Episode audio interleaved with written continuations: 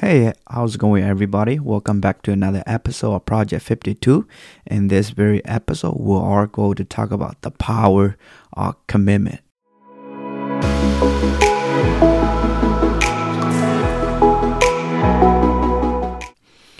So, wherever you consume the content, if you can uh, subscribe it, share with your friends, and maybe rate this podcast either on uh, Spotify or Apple Podcast, I would really appreciate it. So yes, let's talk about the power of uh, commitment today. So in 2 Timothy chapter 4 verse 7, this is what Paul was saying to Timothy. And he said, I have fought the good fight, I finished the race, and I kept the faith. Just think about it, those three powerful words. Paul said, he had fought the good fight and he had finished the race and he kept the faith. So these are very encouraging and very motivated. So basically, Paul, he finished what he was born to do and he knew exactly what he was aiming and what his target was. And I think that's very uh, important. So, yeah, so, and it wasn't easy for him to uh, keep the faith there's a time he have to face certain things and it's not easy for him to uh, finish the race. You know when you we all know that when you run a race or a marathon um, you either wanted to give up half of the way but that's not what paul uh, is saying.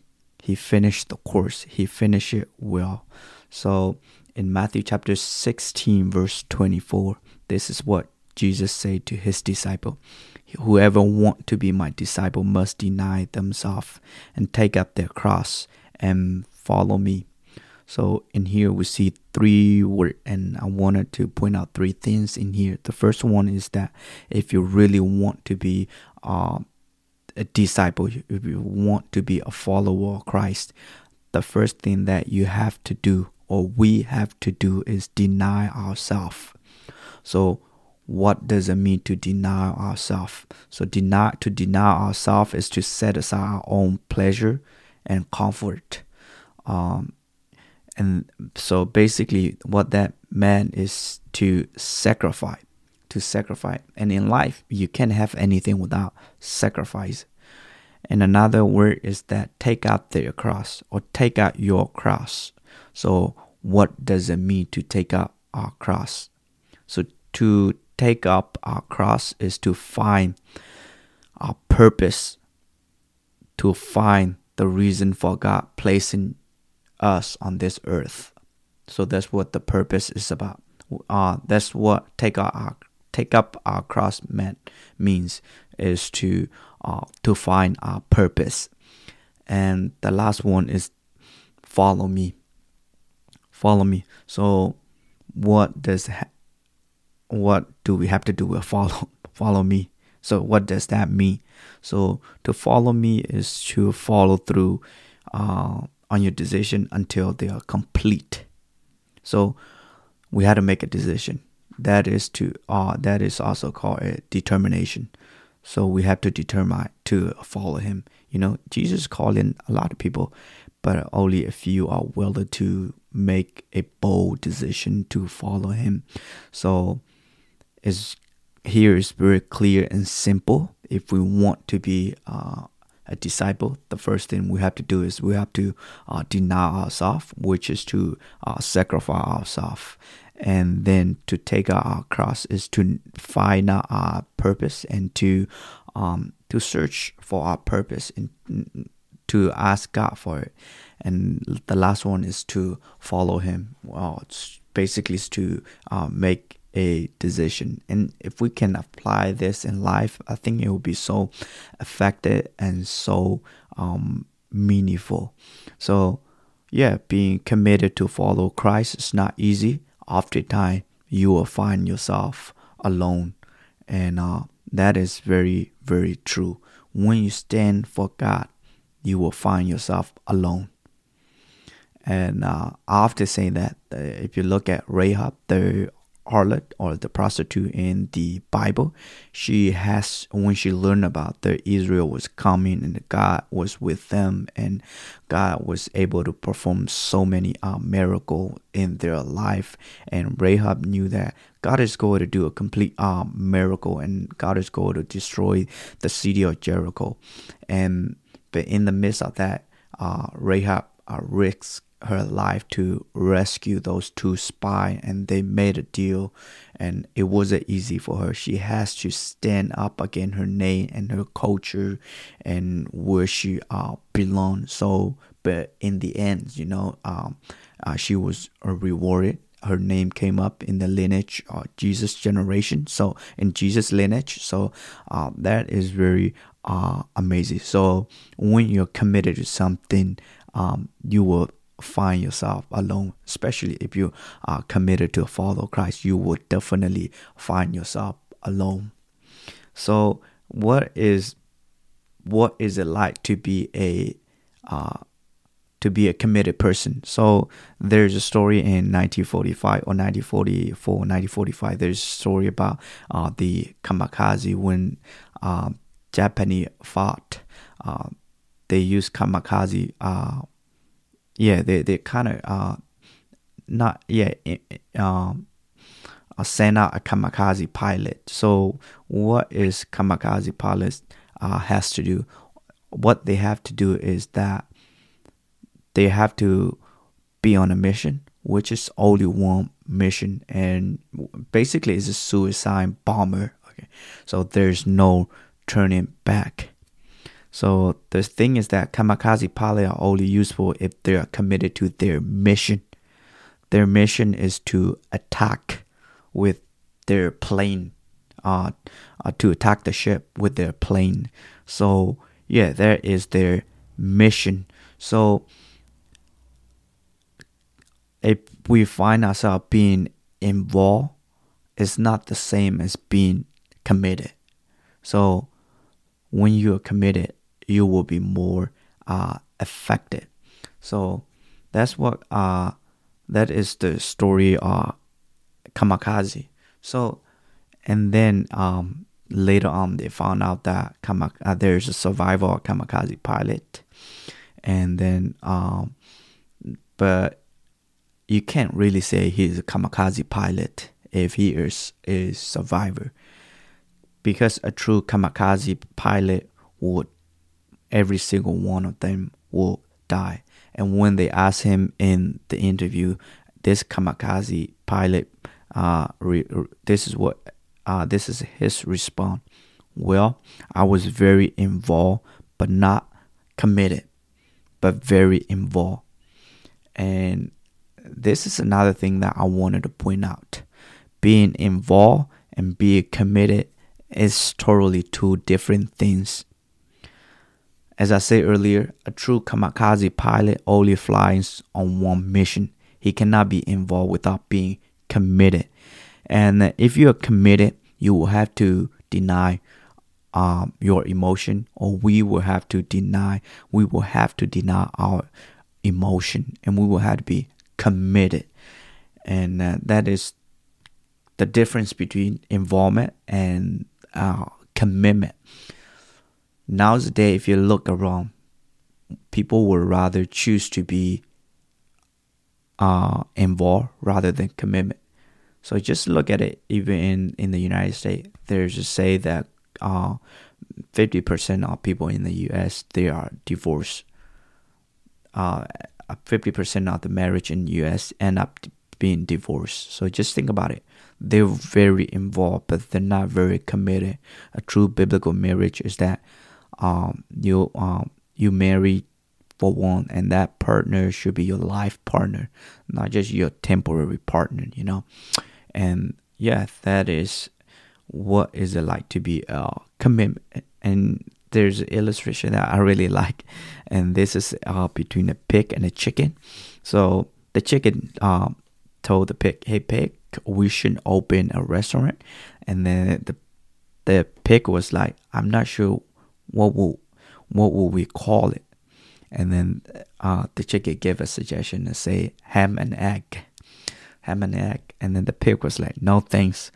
I will be committed and you only been involved. so that is true. Um, that is so true. The chicken is very involved um, with uh, it eggs, but the pig has to be committed by uh, dying.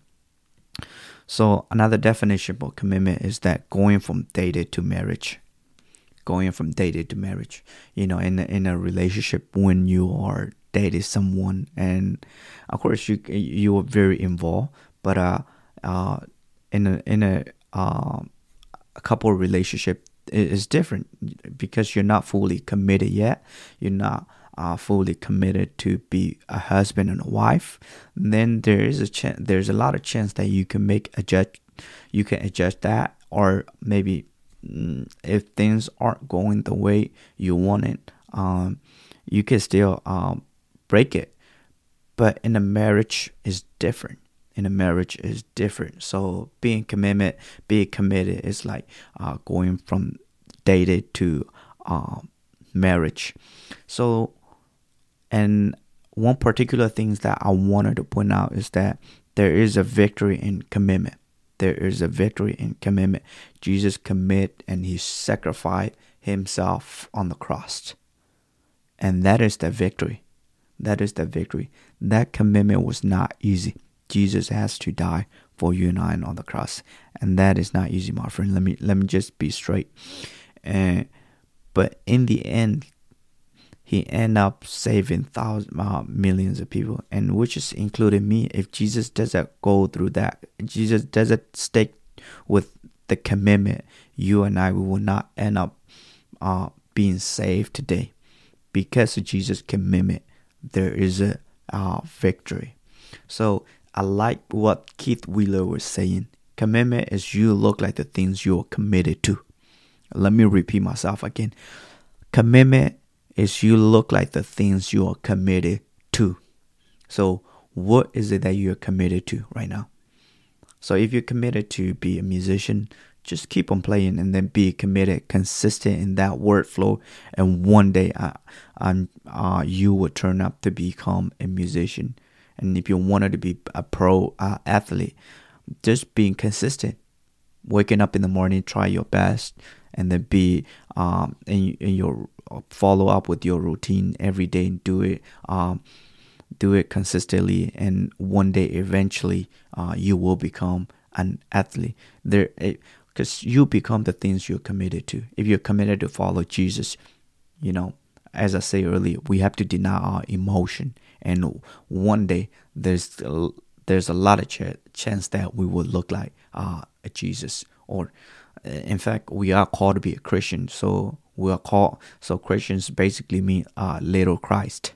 So we should look like Christ. We should have compassion. We should love one another. We should treat other as we should be uh, we ought to be treated. So um, the way we wanted to be treated. So yeah so commitment is you look like the things you're committed to. So be uh, careful what you're committed to. And uh, if you already know what you want in life and committed to that things and ask the Holy Spirit, ask God uh, uh, to help you and to empower you to do uh, certain uh, that that thing. So you don't want it to be be uh, mediocre. So a mediocre is basically uh, the word that describe a rock climber who were involved but not very uh, committed. So you don't want it to be, uh, you don't want it, you don't want to hang in the middle of the rock.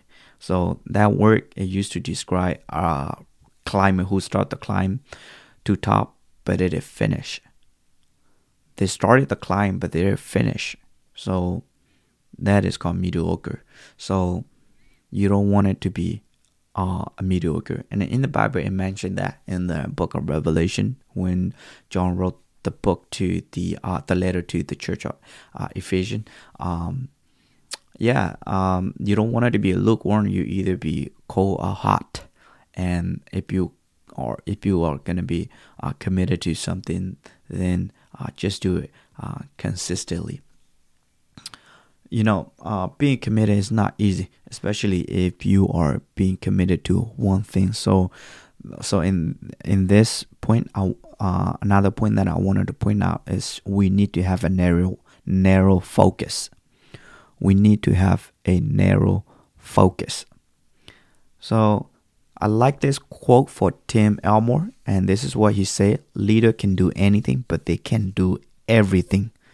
Leader can do anything, but they cannot do everything." I'm I'm pretty sure you might have heard about this quote, but uh, um, I just love this quote. You know, you can do anything, but you can't do everything. You know, and then and the world will offer you many options, but you cannot commit to everything. We have to have a narrow focus. So so basically focus on the one thing that matters to us the most. Focus on the one thing that matter to us the most. So what is it that you wanted to focus on? Focus on that one particular things.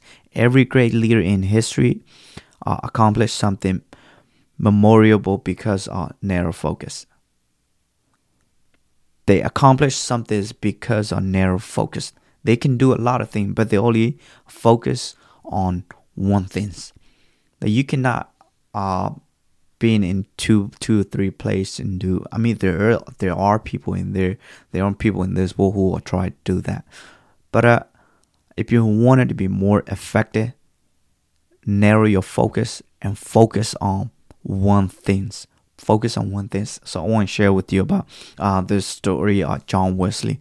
So John Wesley was a very educated at Oxford, and he was um, a, journalism. He was politics. He was uh, not very knowledgeable in, in in the medical field, but John Wesley traveled two thousand and uh, twenty five hundred miles 2,500 miles on horseback teaching, organized a church more than 50 years.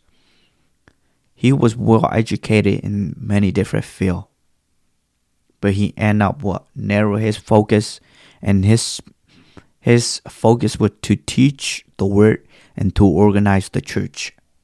And later on, uh, John Wesley organized a church and founded the church called uh, the Methodist Church the Methodist Church, and there are is widely spread uh, all over the globe because of one person who narrow his focus.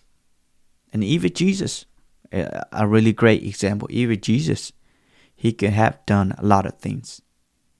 He could, he could be a healer. He could be the greatest teacher in the history. But Jesus, that was not his focus. Although he he did those things, he was the greatest healer. He was the greatest physician. He was the greatest teacher, the greatest preacher. But that was not his focus. When he came on this earth, he focused on one thing. He was committed to one thing, which is to be a lamb for you and I. And he has to offer himself to sacrifice himself and to die for you and I on the cross. And that's what he that's what Jesus did. Jesus did it for one thing. So my point is that if you are if you wanted to be committed, if you wanted to have the spirit of commitment, just commit it to one thing. Don't do a lot of things, just one thing. We're living in a time where people would, as I say earlier, people would choose convenience or, yeah, people would choose convenience over commitment. If you are in a workplace and if you don't feel if you are inconvenienced people will eventually leave and you will eventually leave and then find another place. If there's a, grocery store that you don't want you don't like there's tons of store that you can go. If there's a, a, a certain website that you a certain uh, organization that you don't like if there's certain church that you don't like you could go to a different church there's tons of church. But that's not committed. You're not committed into that part. So I just want to share with you my story. Uh, I I'm a person who is very uh, committed to the church. So I've been involved in a church called Myanmar Worship Center, and I've been in this church for uh, probably six or seven years. six or seven years. For some, this is this might not be a long time, but for me, uh, I enjoy being being here, and never in a million years I I would I, I would think of being uh, switching or changes to different church. I'm not saying there. Uh, I'm not. I'm. I'm not facing any inconveniences or anything. I mean, there is, of course, churches. Uh, there are different type of people. You will face inconvenience, and you often sometimes you might find yourself being irritated by those who are around you. But if you're gonna move on and go on different churches just because of that problem, you're not committed. And my friend, when you're not committed, let me just be straight with you. You are not going anywhere. You're not going anywhere. But if you're committed to one place, one day, it when you're committed to uh, uh things or goal or um whatever whatever it is, it, it's like you are planted a tree and that root is uprooted in the uh down uh is is rooted deep and down and one day uh it will uh it will grow and it will bear fruit. So that's what being committed is. One day you will get to eat the fruit or you will get to reap the fruit of your labor. And as i said earlier that is the power of commitment. But people didn't see when you build that uh, that when you lay that foundation, people only people only people are only interested in the fruit and not the foundation, not the root.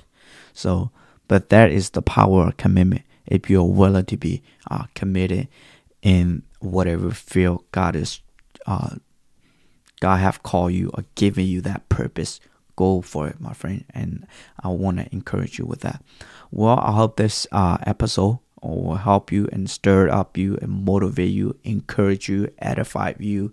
And um, yeah, if you if this episode means a lot to you, maybe just uh uh yeah send me a message or whatever. It is our it i will really appreciate it. Or share with your friends uh, i really appreciate it. Thank you very much and um, god bless you